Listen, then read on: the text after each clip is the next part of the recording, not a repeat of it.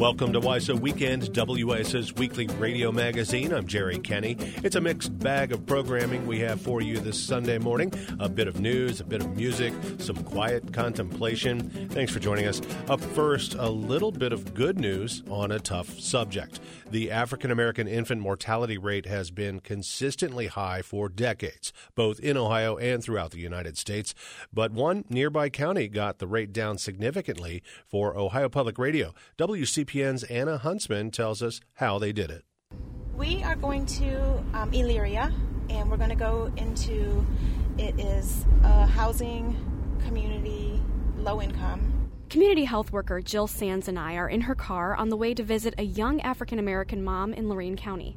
It's one of her daily duties in the Mercy Health Resource Mothers program, which provides moms in the county with services and information throughout their pregnancy and until their child turns one. I'll be just catching up on how things are going, but she's always taking advice and uh, wants to do the right thing for her baby. We pull up to the house and head inside, where we're greeted by Anna J. Milton and her eight month old son, Isaiah. Sands gets down on the floor with him and he flashes her a toothy grin. Look at those teeth! Yeah, he got five teeth on the top and two at the bottom. Hi, sweetheart. You come see me? Home visits like these are a chance to assist moms in the county who may not be able to afford or have access to other means of support. Milton and Sands talk about Isaiah's development since their last visit. Is he crawling? He's getting all over the place? Yeah, he does it all, Jill. When Isaiah celebrates his first birthday in April, he'll be part of a major Lorain County success story. In 2018, the county's African American five year infant mortality rate was 8 deaths per 1,000 live births. But back in 2011, that rate was more than twice as high. 21.7 was our five year rolling average, which is a pretty high rate. Our, our average rate among white babies was 7.2. So you can see there was a huge discrepancy. That's Lorain County Health Commissioner Dave Covell. He says the health department embarked on a collaborative effort with public health agencies in the county to try to reduce this high rate. A key part of that was connecting moms to community health workers. They'll try to get moms early on, uh, prenatally if possible, and then try to work with them through uh, the birth and then all the way through the first year to do all kinds of different things. Things like educating moms about car seat safety, sleep death prevention, and smoking. Community health worker Jill Sands says the resource mothers give their clients more than just medical insight. In a doctor's office, they can say whatever they want, but we can actually see what's going on in the home and address it. Um, and maybe make some suggestions, but it's very casual. It's very, um, it's like a visiting, you know, kind of like visiting a, a friend Covell says home visits likely contributed to the rate going down, but he says he can't pinpoint an exact cause for the dramatic drop yet. County data shows no decrease in premature births and no change in birth weights or prenatal appointments. The data suggests only one significant change among African American moms. Of all the smoking guns, if you will, of the things that we think really made an impact, uh, reduction in tobacco use was clearly one. There's no question that our tobacco use among moms plummeted. The five year average maternal tobacco use rate for African Americans decreased 15% from 2011 to 2018, which Covell credits to home visits. But he says the biggest reason for the drop was simple, effective collaboration across agencies. First Year Cleveland, a public health coalition focused on reducing infant mortality in Cuyahoga County, is looking to replicate some of Lorain County's efforts. Their home visiting really attracted us. That's Executive Director Bernadette Kerrigan. But we have to make sure that's more coordinated the home visiting with the hospitals, with the expected parents, with the other agencies, and some of the alignment and coordination that Lorain talked about. We were impressed, and we are looking of how we can improve alignment. For Milton, her home visits have been an enormous help, and she hopes more expecting moms take advantage of the program. It's a huge support system for people who feel like they can't do stuff by themselves or just feel like they don't have the strength to be a parent. There is somebody out there who will help you. Having reduced their black infant mortality rate, Lorain County public health officials say the next step is to focus on kindergarten readiness. For Ohio Public Radio, I'm Anna Huntsman. Here's a truth about coming home from war. The soldier is finally home, but not fully. The National Center for PTSD says trauma survivors often experience problems in their intimate and family relationships because PTSD interferes with trust, communication, and emotional closeness. Today on Veterans Voices, Army veteran Andrew Klein of Kettering talks with his wife, Anna, and daughter, Elise, about their gradual healing process. What do you remember about when you enlisted and why? Uh, I remember that, I mean, I was 18 years old at the time, and uh, I joined. Um, I, I, would say primarily was it was I'm kind of selfish motives. Honestly, I, I, needed to pay for college, and there were a lot of college benefits. But also, um, I joined right after 9/11 and was definitely feeling very patriotic and wanted to serve my country. So, um, twofold in that regard. Can you describe how you felt coming home from combat? So we're we're coming home and being excited to come home, and, and they bring us back, and I I remember like okay, I remember I felt that recovering from a, a full year in combat was going to be a long, hard thing to get through. I remember when those buses pulled in to St. Mary's, and we kept looking for each other. And I remember when we finally found each other, even first looking at you, um, it felt different. I didn't know it then, but I think that feeling was recognizing that it it felt in some ways like our battle together began then. Mm-hmm. Like we had to figure that out, how to come back together. Mm-hmm. Um, but yes, I feel like I kind of being pregnant and excited and having my little part time job and and you were missing. Oh, I remember feeling just confused. Like I knew you wanted more, and I knew I wanted more, but I had no idea how to be there. You know, mm-hmm. I've uh, it was like, how am I gonna? I can't be who I used to be. Like that person's not here anymore. Mm-hmm. But I can't just be stuck like this. And I, it took a long time to, for me to realize like in some ways there's a problem. I think, but I I felt like you were sometimes you were frustrated, but other times like you loved me and and and you really wanted better for me. And and I I felt like when I finally started really realizing like I had a problem and something needed to get better was when I did start to get better. And it was that part was almost harder for me personally. It wasn't almost it was harder for me personally like recovering once I decided I needed to recover from the war and PTSD and and get better was so much harder than just feeling kind of numb, you know, and out of it all the mm-hmm. time. Like I could cope a lot better when I just felt sort of distant and numb. But I think too the misconception is that like they think about you when you first come back, like family mm. even, like oh we should check in on him, see how he's doing. But for us, it was not until three years, I would say, after you got back, where we finally were like, we need to, we need to figure stuff out. Mm. Like we can't just live like this the rest of our lives. Like mm-hmm. Mm-hmm. It took a long time for us, to, for both of us, to realize that we there was more that we needed to do mm. to kind of reclaim or even like figure out our new normal. Um, you stuck with me through it, and and we were able to recover from that together. I mean, that's one of the best best things that's ever happened to me is being able to look back and say that I I have recovered from that. I love you. Oh, I love you too.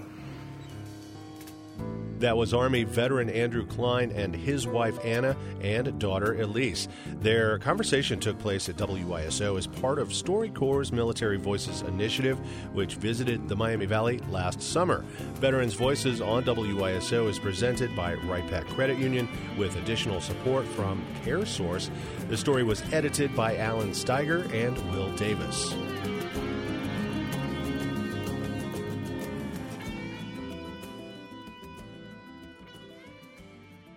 States around the country are preparing for the big census count that happens just once a decade. State House correspondent Andy Chow talked to census leaders about how they plan to reach out to the people most at risk of going uncounted.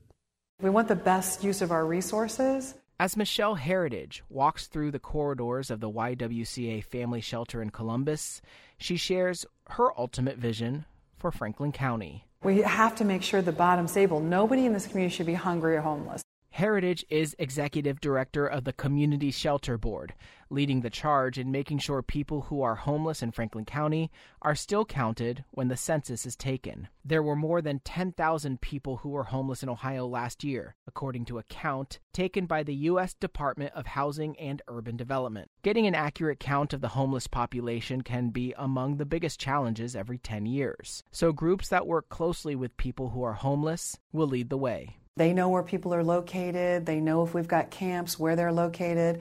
They also know where people who are unsheltered may be congregating um, in certain spaces, um, maybe at a soup kitchen, uh, if people are using particular library branches, for example. And so it's really important that we communicate. Carol Hector Harris with the U.S. Census Bureau says there are several groups of people that will be counted through different enumeration efforts. That includes a special count for people in nursing homes, prisons, and colleges. We are mandated by the Constitution to count everyone.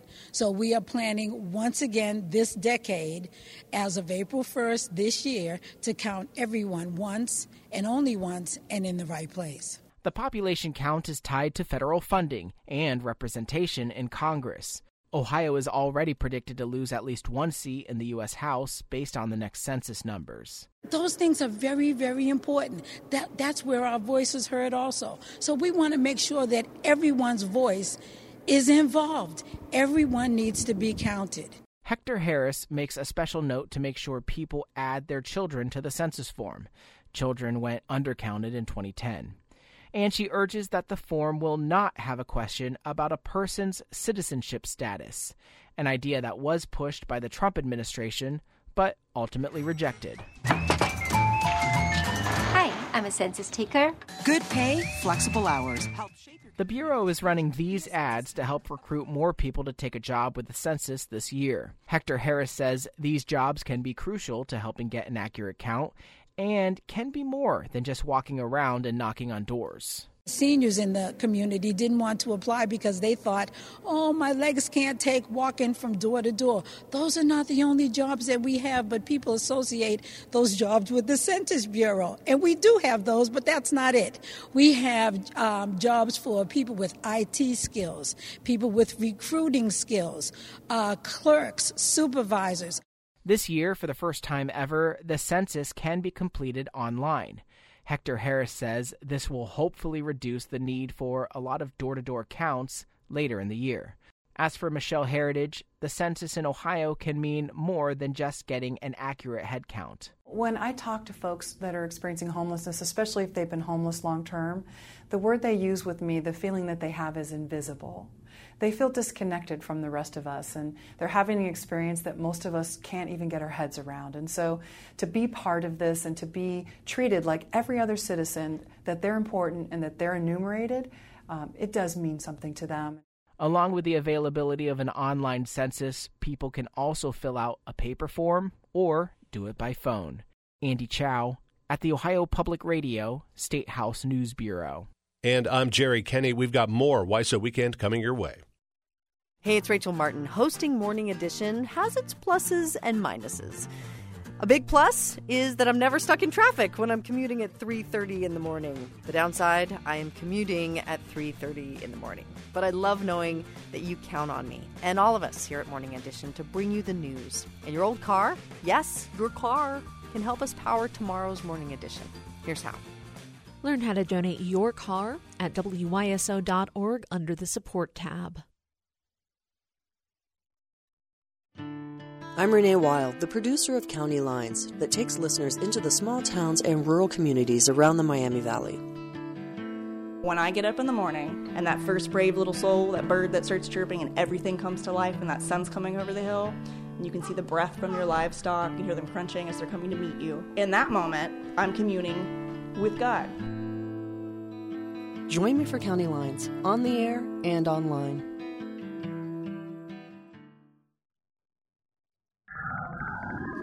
Blast off and chill out every Sunday night on Alpha Rhythms. I'm Juliet Fromholt. Join me for ambient, electronic, and new age music that will transport you through space and time. Your week ends and begins Sunday nights from 8 to 11 p.m. with Alpha Rhythms here on 91.3 WYSO. This is a new and strange environment at first. This suddenly finding yourself in orbit. Uh, Alpha Rhythms, a program near and dear to my heart. I'm Jerry Kenny. This is WYSO Weekend on WYSO. Welcome back to the program. You may know I hosted the show for 18 years, starting in 1992. It now lies in the very capable hands of Juliet Fromholt, who, as you may know, also hosts Kaleidoscope. Wednesday nights on this station. The show features some great local music, much of it performed live in the WYSO studios. Local songwriter Amber Hargett released her debut album, Paper Trails last year. She's starting off 2020 by performing live around the Miami Valley and writing some new songs. Hargett visited Kaleidoscope last week to share some new material. Check this out.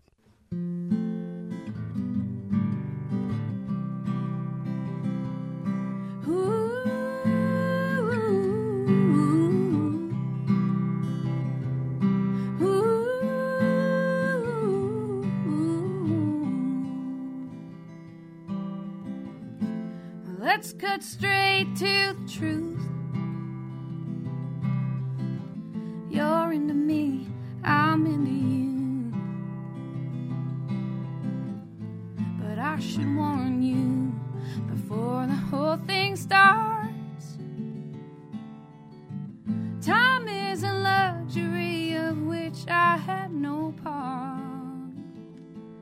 Cause too old not to live this way. Adoption of my calling came a little too late, and I won't leave that up to fate no more. So, what you get is what you see. That's a middle aged manifest guarantee. Don't expect no apology. Ooh.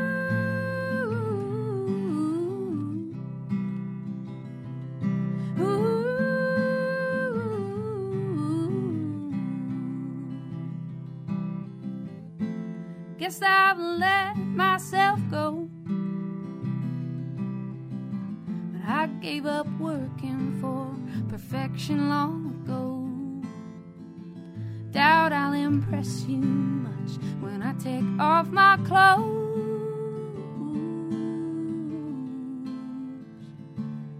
I'm no beauty queen, no, I don't turn heads, and I can't afford no flashy threads, but I'll sing you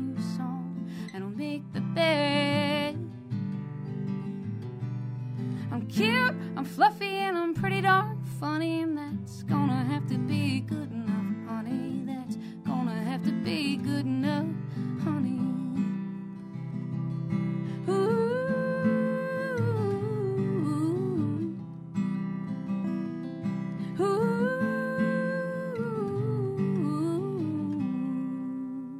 Local songwriter Amber Hargett performing live on Kaleidoscope last week. You can find more live performances from that program on the Kaleidoscope page on our website at wyso.org.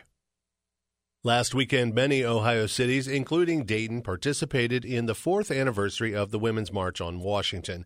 Today, on the Best of Dayton Youth Radio, we'll revisit a 2017 story from then Stivers student Emma Johnson. It's about she and her grandmother's involvement in that historic movement.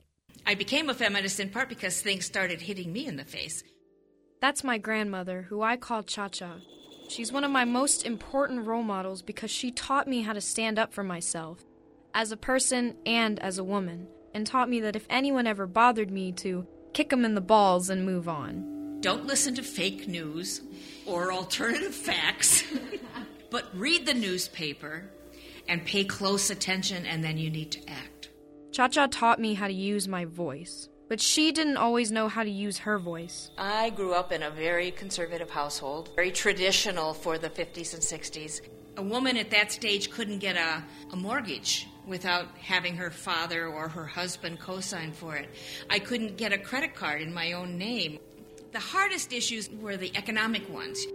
From marching in the 60s to knitting pussy hats for her granddaughters and for the Women's March on Washington, D.C., she has inspired me to be bold, be loud. Can you tell us um, why you started knitting pussy hats? Because that's one of my favorite things that you do. Well, I started knitting the, the Pussy Power hats because it's a symbol of the movement and it appeals particularly to those young people that need the inspiration and need to be inspired to have the stamina to stick this out. And I like to knit, so it's fun. It makes me happy to sit there knitting resistance. That's how I look at it. the night that Trump won the election, I messaged Cha to tell her how sorry I was. I stayed up all night and realized that it doesn't matter how qualified a woman might be, how smart or strong. I realized that women always have a disadvantage in comparison to the rights of men. Trump won this time, but he did it by collaborating with the Russians and appealing to the basest in people. So, what do you think is the worst thing that could happen during this presidency for women? I don't know that it, the, it, the worst thing is necessarily for women as much as for black women and um, Hispanic women and Muslim women who risk living in this country. The number of hate crimes that have happened since Trump took office is scary. Cha Cha and I have been to multiple protests together. The first one we went to together was a protest against the Muslim travel ban.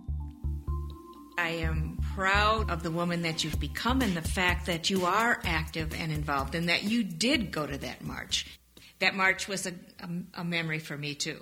The Trump administration is reversing a lot of the social gains that we've made over the last 40, 50 years. This is going to be an interesting election in 2018 because we are going to raise hell. We are nasty women and bad dudes. Bad hombres. Bad hombres, yes. I want people to wake up. I don't want to hear another one of my friends say, I'm not going to vote because my vote doesn't matter. I know this is your first serious venture into politics, and I know from my experiences in the 60s and 70s that you're going to win some and you're going to lose some. And yeah, you cry and you feel like life is over, and then you pick yourself up and you start all over again. Thank you so much for talking to me today, Cha. I just, I really appreciate you being in my life and teaching me how to not let myself get bullied. And I love you. I love you too. Thank you. You are. oh dear. I did this story because I think that my grandmother has spent far too much of her valuable life fighting for rights that she should have been given in the first place. I fight for her every day and will keep fighting until she has the rights she has been denied. The rights that all women are being denied. For Dayton Youth Radio at Stivers School for the Arts, this is Emma Johnson.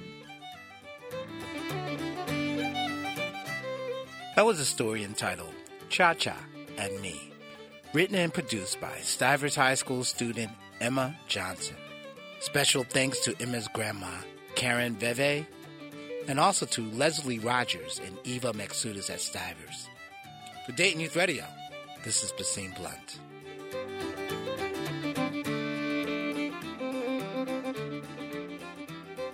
This story originally aired in 2017. Emma Johnson now attends Washington University in St. Louis, where she continues to advocate for women's issues.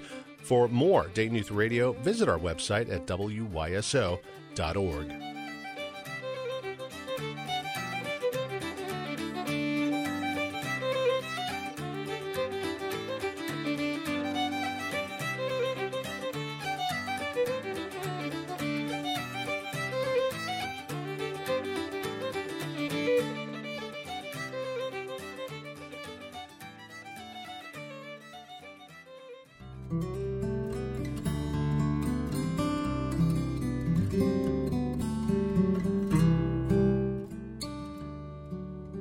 This is Bill Felker with Poor Will's Almanac for the second week of late winter, the second week of the lambing and kidding moon, the second week of the sun in Aquarius. Once the leaves are down in the fall, I avoid looking at winter. I'm always looking for spring and that particular moment when the best of the year still lies ahead. Sometimes I think anticipation is better than fulfillment. Promises can be better than what is promised. Hope is better than what is hoped for. When dreams come true, they're over. happily ever after is often better as a wish. The fantasy of snowdrop blossoms can last indefinitely. The tangible snowdrops, well, not so much. It's not that I hold back when the buds actually open, it's just that I feel that their deepest truth is in the remnants of my longing. The early pussy willows break open just a little by this time of the year, but halfway open is better than all the way. The wetlands are quiet now, but that stillness is not really barren. That emptiness is clean and pure. It is making the space without which there would be no whistles and warbles of the red winged blackbirds that will arrive in a week or two. In the days before the silence ends, the present is briefly more powerful than the past and the future. Only possibility is really chaste. Something in the body like something in the land itself, senses the uncorrupted core of creation from which everything else blossoms. It understands the ineffable, formless, and wordless kernel of what is to be, that it is somehow more than being, because it contains not only its beginning and its ending, but its meaning. This is Bill Felker with Poor Will's Almanac. I'll be back again next week with notes for the third week of late winter. In the meantime, go outside somewhere between winter and spring and feel what's coming. Bill Felker contributes to newspapers nationwide, including the Yellow Springs News. Bill resides in Yellow Springs. Poor Will's Almanac is also available as a podcast at wyso.org. That's it for this edition of WYSO Weekend on 91.3 WYSO. I'm Jerry Kenny. Thanks for joining us. A few of our segments today were produced in the Eichelberger Center for Community Voices at WYSO. We've got more coming your way next week, 10 a.m. Coming up on WYSO, it's Vick Mickunas with the Book Nook.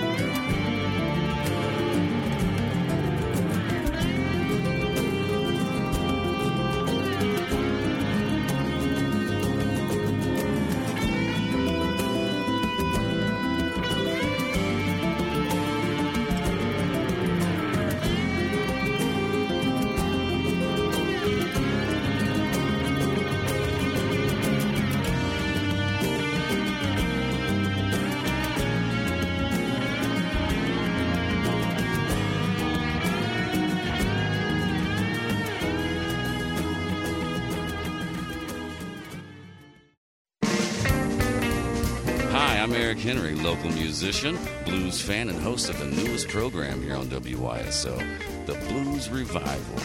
Meet me Sunday afternoons for a journey through time, blues time. Like the old cats say, if you don't dig the blues, you gotta have a hole in your soul. Nobody wants that. Now I know that your love is real.